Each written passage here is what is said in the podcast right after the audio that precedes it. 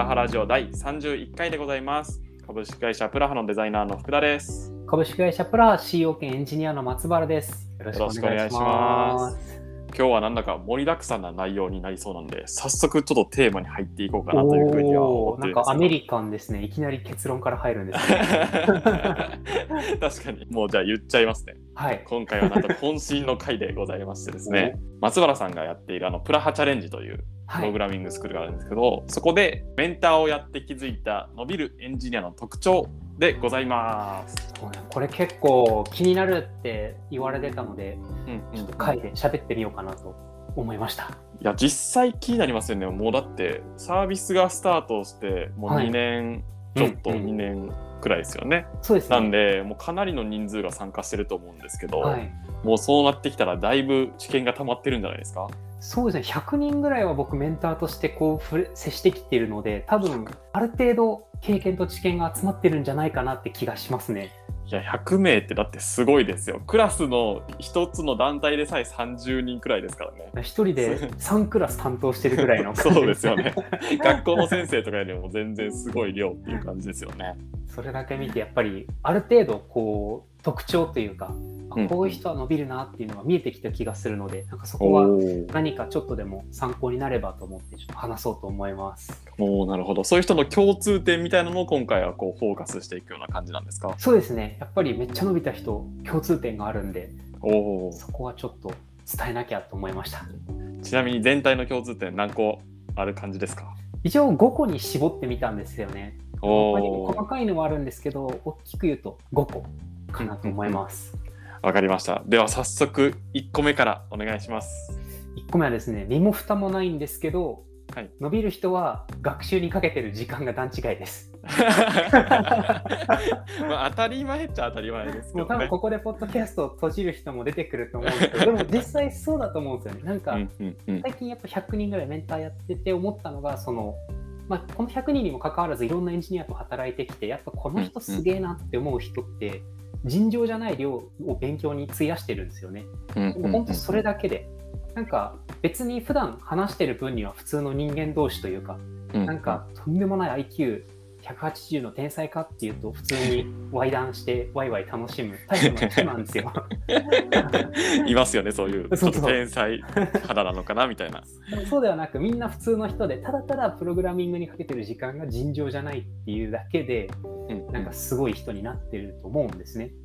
だからまあ本当のトップ1%目指すんだったら才能とかある程度いると思うんですけど、正直トップ10%ぐらいまではもう勉強すれば誰でもいける。ただその量が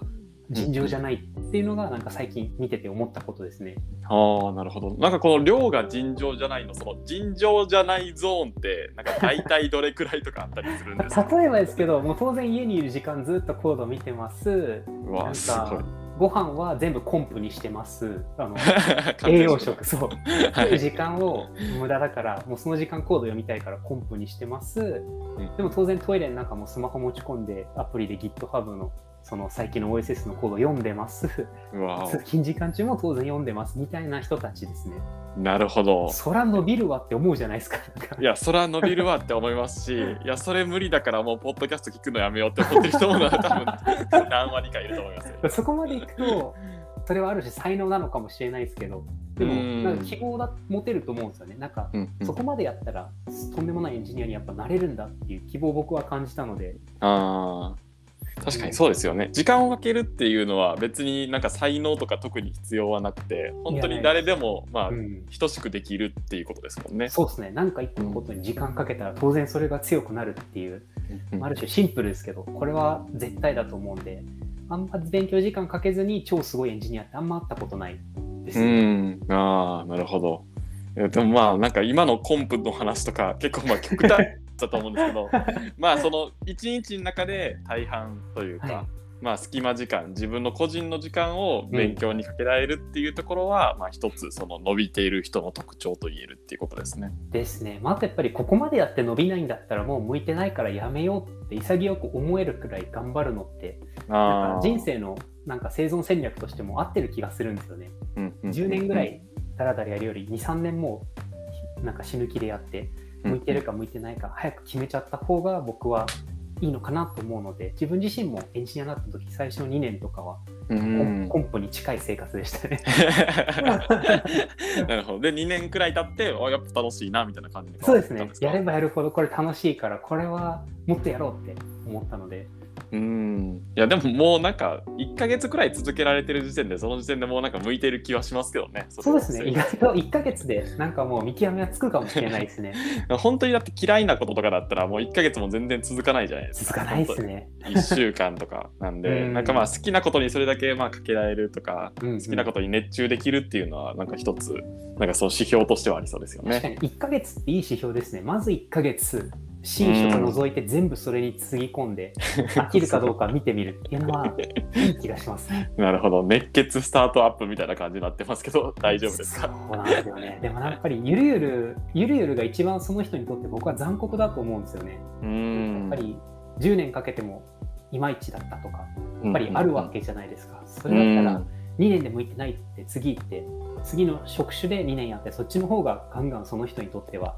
伸びる仕事だったっていう可能性もあるわけで、うん自分はうんうん、もうちょっとバーンと時間かけて向いてるかどうかをスパッと見極める方が自分は好みであの合ってるなって思いましたね。ああそうなんですね。プラハチャレンジってなんかそのかけてる時間うんうん。とかはどっかで見れたりするもんなんですか、見れてはいないんですけど卒業した人のうち結構あの半分ぐらいの人かなはあのプラハに来てくれていて。うんで彼らに聞いてみるとやっぱり、まあ、平日23時間とか土日は基本両方か、まあ、どっちか片方全部使ってましたねとか。うなんか気んづいたら勉強してたんであんま測ってなかったですとかもう日常化してる人とかがやっぱり多かったのであーやっぱり違うなっていうのは感じましたね。うーんなるほどそうなんですね。ありがとうございます。なんかさっき言い残したことありましたか？松原さん。何をとしたか忘れちゃったんです いかやちょっと遮らないようにします。いやいや大丈夫すですよ。大したことないことだったと思うんで。いえいえ。じゃあ2つ目のポイントお願いします。2つ目はですねもうちょっと根性じゃなくてあの理屈に近づいていくんですけどはい。わからないことを言葉にする技術ってういうのがやっぱ伸びる人はあの高いなと思いました。うんうんというのも伸びる人って僕メンターセッションっていうのをあの全部実は担当しててはい。なので1期から4期まであの今まで全部僕がやってるんですけど伸びる人はめっちゃ質問が的確です。なんかもう聞きたいことが本当にシャープでうんあこの人は相当多分調べてその分からないところ分かることを分けて聞いてきたなっていうのをやっぱ質問からすごいビシビシ感じるんですよね。なのでそういう自分の頭の中にあるモヤモヤした分からないをこう検索可能な形まで分解できる人っていうのはやっぱ伸びますね。うーんなるほど。で検索可能な状態で検索してみてわからないことをこう聞いている。そうですそうですそうです。あーそれは伸びそうですね確かに。やっぱなんか、うん、質問定義できたら課題解決って半分ぐらい僕終わってると思うので、へーそこまでやっぱできてるっていうのは大きななんかアドバンテージですよね。うん確かにそうですね。なんか質問のそのなんていうんですかね流度がシャープな人ってすごい憧れますもんねかっこいいみたいな。かっこいい。なんかいい質問ですねって言われたらちょっとなんか半分勝ち誇った感じになっちゃいますね。確かにいい質問ですねって言われると嬉しいですよね。そう思ってたんだみたいな感じでちょっと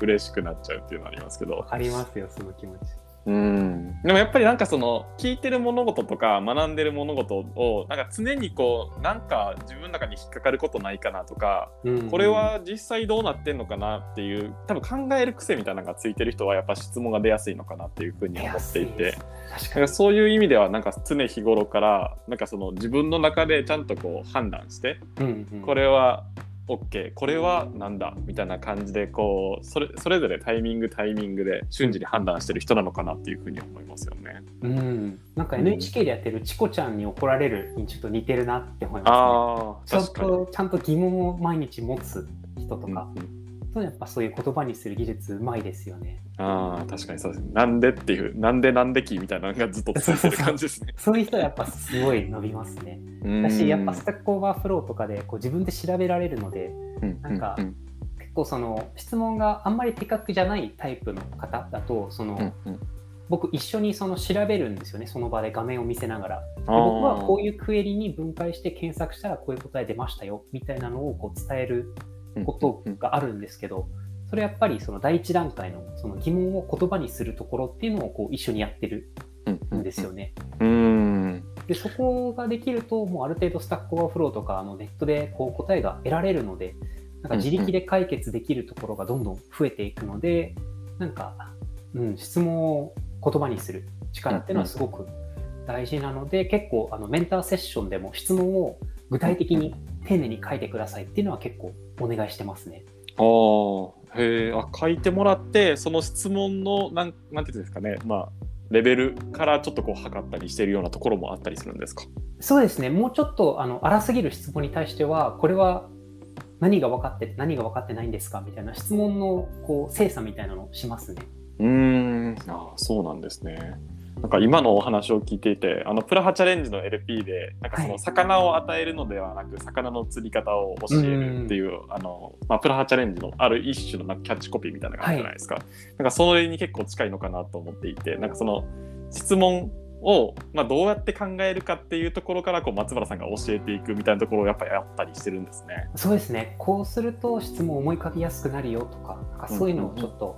でもヒントに出せたらなと思って。うんでそれでまあこういうクエリとか入れたら、まあ、答えが返ってくるよっていうのを知れたらもうその人どんどんどんどんこう自走できていきますもんね。そうですそうです例えばそのなんだろうな検索したい例えば Rails について知りたいってなった時にうんもちろん Rails って入れるのもいいんですけど Rails なんかモチベーションとか入れると、そのなんで Rails が生まれたのかどういう技術課題を解決するために生まれたのかとかそういうのが出てくるんですよね。そうすなるほど。るとそのこういう問題を解決するのには向いてるけど逆になんかこういう問題にはあんまり向かないとかそういううん新しい知識が得られたりすると思うんですよね。だからそういうクエリを組み合わせていきましょうとかそういう細かなテクニックをあのメンターセッションではお伝えしたりしてますね。おーじゃあなんか大きな質問あ小さな質問だけじゃなくてそういう大きな質問なんでこの技術は生まれたのか定してるのかみたいなところまでも含めてなんかこう質問力みたいなのがやっぱ必要なんですね。そうですね。なんか、うんそうですね。Rails って何でしょうって究極に荒い質問だと思うんですよね。うんうんだけどそれをやっぱりそのどういう課題を解決するために生まれたのでしょうっていう質問に置き換えるだけでもちょっと学びが変わると思うし、うんうんそういうところをあの自分でできる方っていうのはやっぱりどんどんどんどん検索する語彙が増えていってそれに合わせて得られる知識も増えていくっていう傾向がありますね。ああなるほどありがとうございます。はい次のポイントに移っていってもいいでしょうか？はい、はいえー次がですねじゃあ検索して出てきた結果その情報を、えー鵜呑みにしないっていうのが伸びる人の特徴だなと思いますね。うーんなんかひろゆきみたいですね。嘘を嘘だと受ける人みたいな。確かにそうですね。そのまま額面通りに受け取っちゃうと、やっぱり応用が効かないっていうパターンは、ちょっと見かけることが多い気がします、最近。うーん確かにちょっとなんか車に構えるではないですけど本当かなってこう疑うような面も必要っていうことなんですね。そうですね。うんやっぱその情報って、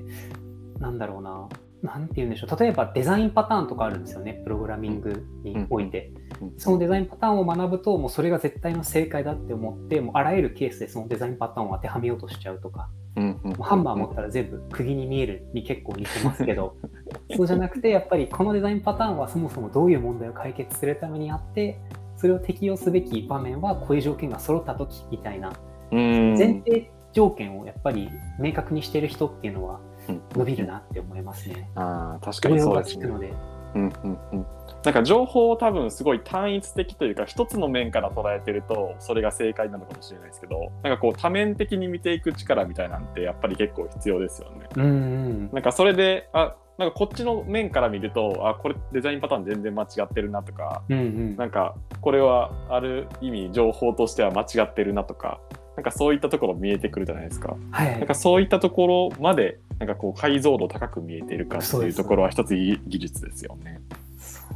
結構細かなテクニックですけど今仕入れた情報がその正しいとしたらこれも正しいはずだっていう新たな仮説を自分でも作るっていうのは、なんか僕が別のエンジニアさんに教えてもらったあの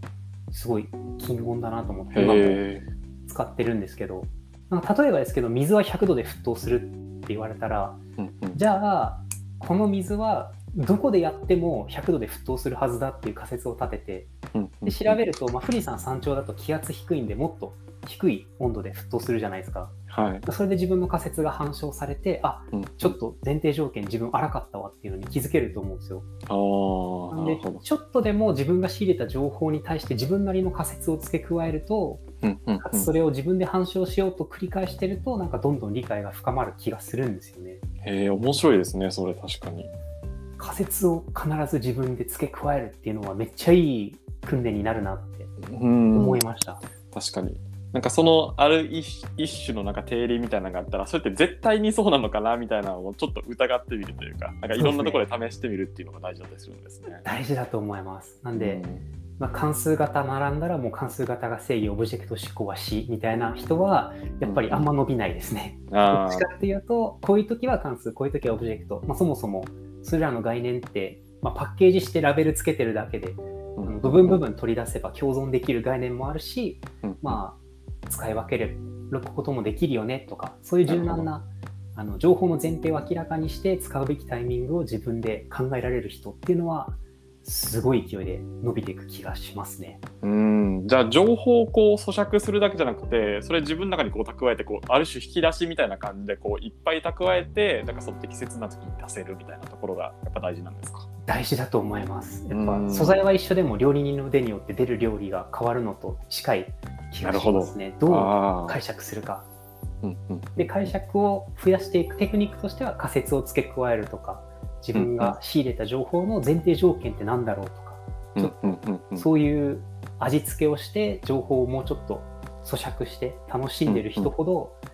やっぱ鵜呑みにはしないのであのどんどん発展して知識が増えてってるなっていう印象を受けますね。ああそうなんですね。じゃあ実際にこうエンジニアリング学んでいく中で本とか、まあ、ウェブ記事とかでなんか見たりすると思うんですけど、はい、なんかそういった情報をなんかどういうふうにこう咀嚼していけばうまく咀嚼できるような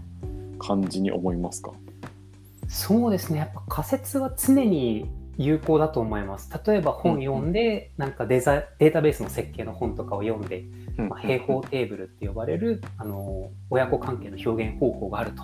学んで、ふーんそうなんだって終わるよりもじゃあこれがそんなに万能の設計手法なら世の中の全てのデータベースはこの設計使ってるはずだっていう仮説を無理やりにでも置いちゃって探しに行くんですよね。そうじゃない例を。なるほど。で。そうじゃない例見つけたらあれ？これって平方テーブル使ってないけどなんでうまくいってるんだろうとか。うんうんなんかうん前提条件が違うのかなとか考えるとやっぱどんどん本の理解度も深まってくる気が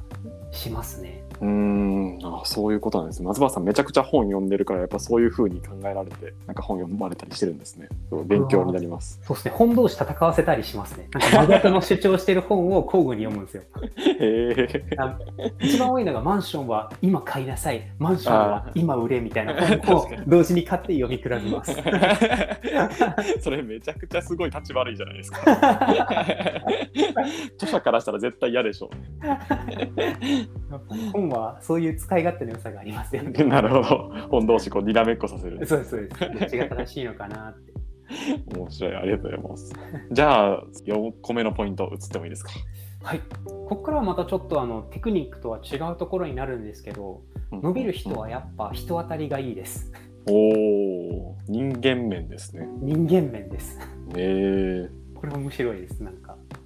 確かにそういうのってやっぱコプラハチャレンジ結構まあペアなりトリオなりで取り組まれてる方が多いと思うんですけどそういったところから見ている感じですか、そうですね、まあ、あとはプロハチャレンジに限らず自分の周りにいるものすごい勢いで成長しているエンジニアとかを見るとやっぱ人当たりみんな総じていいなって感じました。うんやっぱそういう人はなんかちょっと教えたいなとかまあ聞かれても教えようかなっていうところがこう発生するんですかねそうで。すそうですやっぱステージごとに最初は多分愛嬌だと思うんですよこの人可愛いから教えようとか多分あると思うんですよねそういう人はやっぱ周りがどんどん教えてくれるから吸収していくうんでそこからある程度のレベルになったらこの人話すと楽しいから一緒に技術議論しようってなって常に議論できる仲間が周りにいる状態ができやすいっていうのもあるのでやっぱりそうですねそういう人当たりの良さというか周りに常に話せる人がいるっていうのは結構大きい気がしますね。ああ確かにそうですよね。まあ極端な話めっちゃ怒ってる人とかめっちゃ怖い人にちょっと話しかけようかなとはなかなか思わないですよね。怒られたらどうしようとか。なかなか思わないんですよ。そうですよね。自分の理論ちょっと言ってみてなんか バッシングされたらどうしようとか考えちゃうとやっぱりなんかそういった情報とかって、まあ、楽しい優しい人に話したくなりますもんね。しかも多分怒りっぽい人に来るのってその人より下の人だけだと思うんですよね。うーん教わりに行きたい怒られてでも教わることがあるから行くっていう人は行くと思うんですけど、はいなんか。対等の人はまあ怒んない対等の人探すかって多分なると思うんで 確かに。やっぱり、うんはいいやなんかこう人間ってやっぱ楽な方に楽な方にどんどん流れていくじゃないですか。ね。やっぱそうなっていくと 怖い人とか、まあ、自分にとってちょっと辛いなっていう人は避けられがちになっちゃいますもんありね。ますよ。うん。昔柔道やってたんですけど、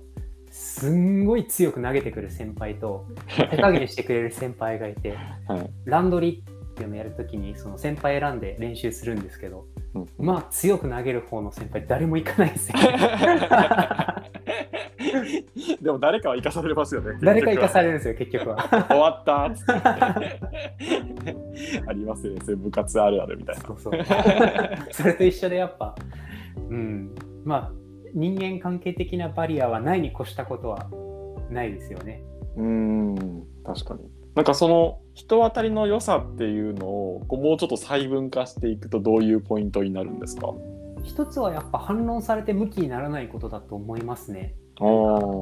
議論ってその自分の意見を否定されてるのと自分が否定されてるのは別物として捉えないと多分冷静に話せないと思うんですけどうんそれができてない人だとやっぱり意見を否定されただけなのに自分が否定されたように感じて向きになっちゃうとかうーだんとやっぱ次からその人は議論の相手として見なされなくなっちゃうのでうんうんあそこは分けなきゃいけないのかなとは思います。まあ確かにそうですよね。なんかその前提の場みたいなのも結構作るのが大事だったりしますよね。うんなんかデザインでもまあよくありますけどこっちの案とこっちの案どっちがいいですかって言って片方の案を否定してるんですけどなんかその安直にその人を否定してるみたいな感じになりがちなんですけどうんこれは案を見るだけなんで、まあ、そのデザイナーさんとか意図とかは、まあ、特にこう見ませんというかうんうん。そこに関しては別に僕は否定してませんっていうその安心できる環境みたいなのもまあ一つこう作る必要はやっぱりありますよね。ありますね。福田さんなんかそういうのうまそうですよね。なんかやっぱ嫌なんで喧嘩するの そこはすごい大きななんかその会議の場とかミーティングの場とかになったら僕は言いますねやっぱりうんうん別にその否定してもそういうの人を否定してるわけではありませんとうんうんうんでお互いその人を否定するのもやめましょうアイデアアイデアを否定するのは OK ですっていうところはやっぱこう前提として作っとかないとそれこそ向きになったりとかいやなんであいつの案だけ採用されたんだよっていうそのなんか人の、その人の案みたいなのになるのが結構辛いじゃないですか。そうですね。うん、なんでそういうところもやっぱ人当たりの良さは大事だったりしますね。多分そうですよね。プログラミングってまだその理屈でなんでしょうね。証明しやすい仕事だと思うので、うんうん多分それよりもそのデザインとかその理屈よりももしかするとその感性の割合がプログラミングより多い職種の方がうん、なんかこの辺気にすることは多そうな印象を受けますね。ああ確かにそうですね。そういう意味では確かにこうメンタル安定している人と一緒にやりたいなっていうのは 多くあったりしますね。いや本当そうですよ。うんしかもなんかデザインもそうだと思うんですけどエンジニアリングって一人の仕事が絶対他の人にも関わってくるんですよね。うんうん。だから嫌な人がいた時に無視できないっていうか絶対関わらなきゃいけないんでうんうん。より嫌な人がいる時の破壊力っていうのが増すと思うんですよね。なるほど。だからそれもあってやっぱり、うん、人当たりの良い人っていうのは、うん、議論の機会が多い職種だからこそなんか大事だなって思いますね。うーんもう一個のポイントとしては分かることが増えても傲慢にならないことっていうのもあるんですね。あそうですねこれはなんか、うんその人間って自分あの他人をし評価するときに自分が一番得意なことで評価する傾向があるらしいんですよ。足が速い人は足が遅い人をバカにするし頭がいい人は頭が悪い人をバカにするみたいなうーん結局自分の土俵で戦いたがるので そうですよね。やっぱりプログラミングもこう専門領域が分かれてくると自分の専門領域のその知識の型で人を評価したりそっちにあまりにも偏った意思決定をするようになってしまうと思うんですけど、うんまあ、そうではなくそのなんでしょうね。適宜その知識が優先されるべき場面優先されないべき場面とかを理解した上で今はこっちの意見を大事にしようとか考えられる柔軟性があることっていうのはやっぱ議論する上で、なんだろうな人当たりの良さをなんだろう作っていく上で大事な考え方なのかなって思いました。確かにそうですね。なんかこう頭でっかちといわゆる言われるその知識だけこう詰め込んでおけば俺は偉いんだっていうところにこうならずに 柔軟にその対応できる知識があってもこう神戸を垂れるというか、うん、どんどんどんどんいろんなことを吸収できる人の方が、まあ、最終的に最後まで伸びるっていうのはなんかこう納得できますね。そうなんですよね、うん。僕がリクルートに入った時もすごい同期の中でず抜けてるエンジニアが1人いたんですけど、はい、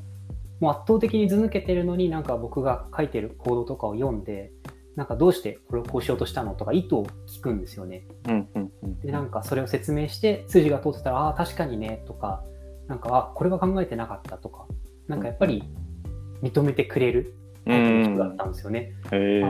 こんだけコードも書ける人なのに未経験で入った僕のなんかコードから何かをそもそも学ぼうとしてる姿勢自体がすごいなってその時思いましたね。ああ確かに。なんか好感持てますしなんかその人もすごい成長していきそうですね。あの人はもう無限に成長するね。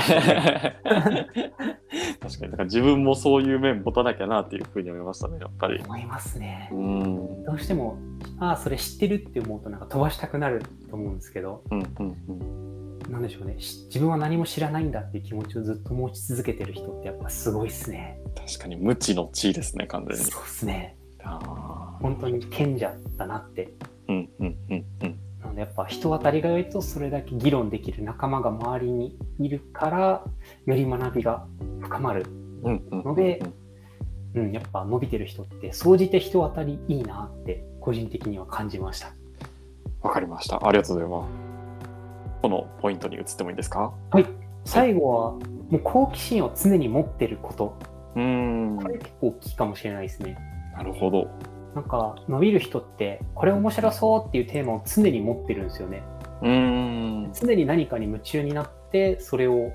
それに燃えてる人はやっぱ伸びがすごいですね。やっぱりなんかそのエンジニアリングに対する好奇心ってことなんですかね。それこそ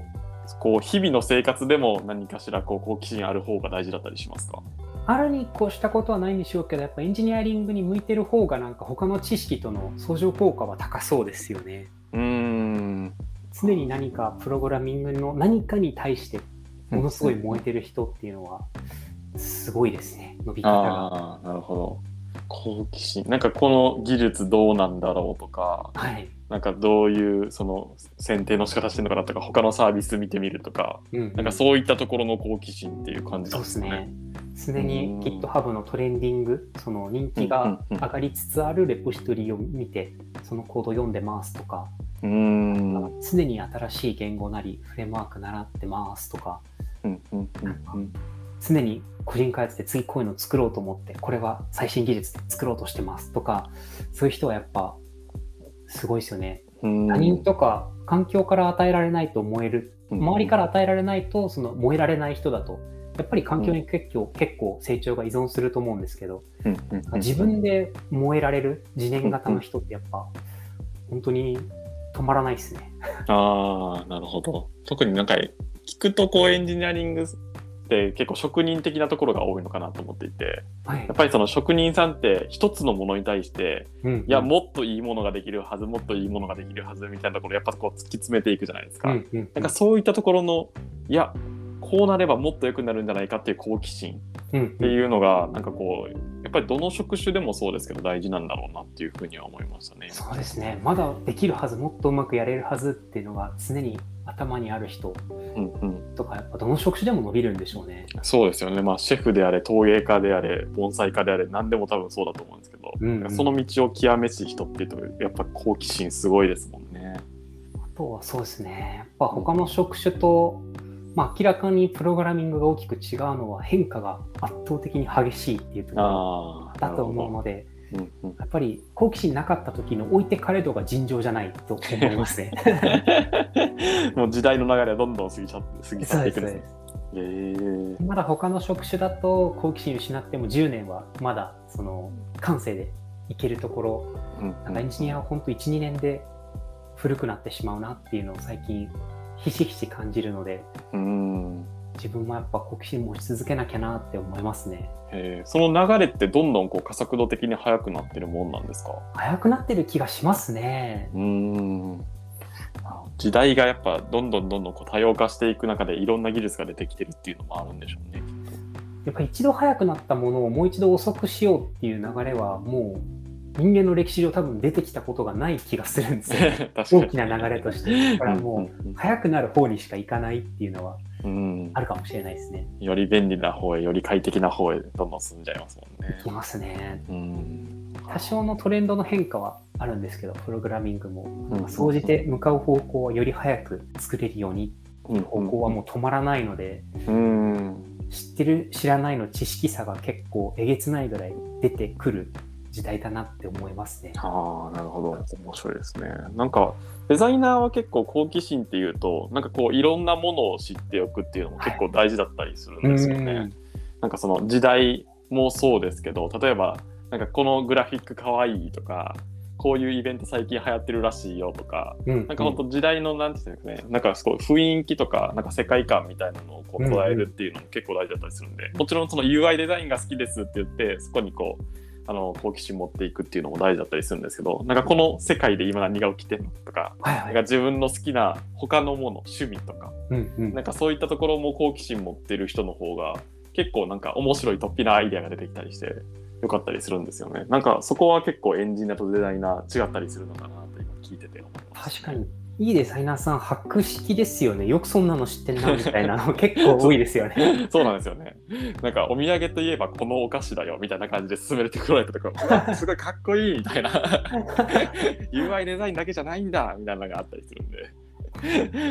デザインってもう全てにありますもんねだからなんか意識する機会多そうですよね。うん、意識すれば多分なんか本当にいろんなとこに転がってると思うんですよね。きっと僕も全然意識できてない部分とかもなんか多分達人のデザイナーさんとかはいろんなところに意識張ってて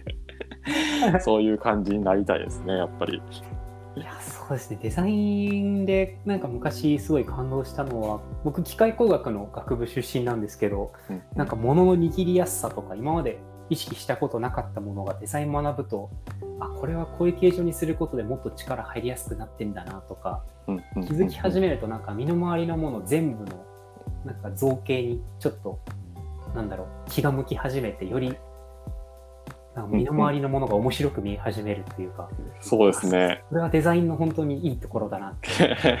思いますね。確かに一個知るとこう応用できるっていうのはありますよね。なんか最近あの子供がちょっとあのバタバタし始めたんで、はいはい。あのジョイントマットって言われるあのなんかマット買おうかはいはいなって思ったんですけど、うんジョイントマットっていうのとあとプレイマットっていうすごい大判のやつがあって、はいはいなんかほぼほぼ一緒なんですけどジョイントマットの方が圧倒的に安いんですよね。ほうほうほう。であれなんでかなみたいななんでか考えたら多分ジョイントマットってあの金型が1つあたりそのジョイントできるんでちっちゃくて済むから結構安いんだろうなみたいなでプレイマットは1つの大判ですごいでかい折りたたみのやつなんではいはい。多分金型めっちゃでかくてそれだけで製造コスト高いからそうは。ないんだろうなとか思ってかっこいいのはプレイマットだけどジョイントマットにするかみたいなのをこうなんかいろんな解像度から見えてくるようになってはいはい。あ一つなんかプロダクトデザインやってて面白いなって最近思ったことがあったんですけど確かに。なんかそういう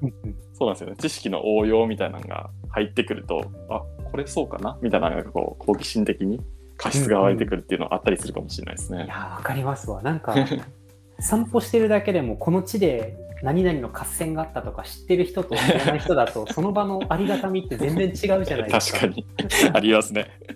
なんか知識をし知れば知るほど世の中面白くなるから、やっぱうんそういう意味でも好奇心ってなんかキャリアアップのためとか、エンジニアとしてスキルを伸ばすためだけじゃなく、なんか豊かに生きる上で本当にいいことだと思うんで、確かなんか好奇心は失いたくないですね。いやそうですね。というわけで今回は5つですね。その学習の量がまず多いこと。はい。わからない言葉を、えーわからないことを言葉にする技術。はい。情報を咀嚼する技術。うんうん。人当たりの良さ好奇心。この5つがあればもうおのずと伸びますということで大丈夫ですか？全部できてる人はもう今すぐうちに来てほしいですね。これ全部できてる人いるんですか？果たしてこの世に。でも見てる人はやっぱこれ全部できてる気がしますね。わすごい。なんかうちにいるやっぱりすごい若手たちを見ていると、なるほど。うん、これできてるからあの人はやっぱ伸びるんだな。って感じますね。いや負けてらんないですね。じゃ負けてらんないですね。あ 頑張っていかないともう追い越されちゃうんで。いや、年だな。もう入ってくる人みんな自分より若いですからね。そうですよね。もう30過ぎたあたりからはなんかこうジュニア層って言われる人がちょっと遠い感じで感じますもんね。新卒すごいなんか若いみたいな。本当っすよ。僕、社会人だと21なんで10年経ってますからね。すごい。もう10年目ですか。大先輩って感じですね。大か。先輩っすよ。サッカー選手だったらそろそろね、中国か日本あたりに行って、そうそうキャリアのリーグをそうですね、変える頃ですよ。確かに最後どの地で終えようかなみたいなそうイニエスタみたいな感じですよ。ああいいですね神戸で頑張ってもらってるって感じで 松原さんもじゃあどっかでいやいや、そろそろキャリアを終える時が来た退くんですが。冗談です。まあそんな感じで、はい僕たちも頑張っていきましょうというのと、はい、皆さんもぜひこの5つの点を意識して頑張ってみてくださいといはいう内容でございました。でも役に立てば幸いです。はい、というわけで本日は以上となります。はい、ありがとうございます。ありがとうございました。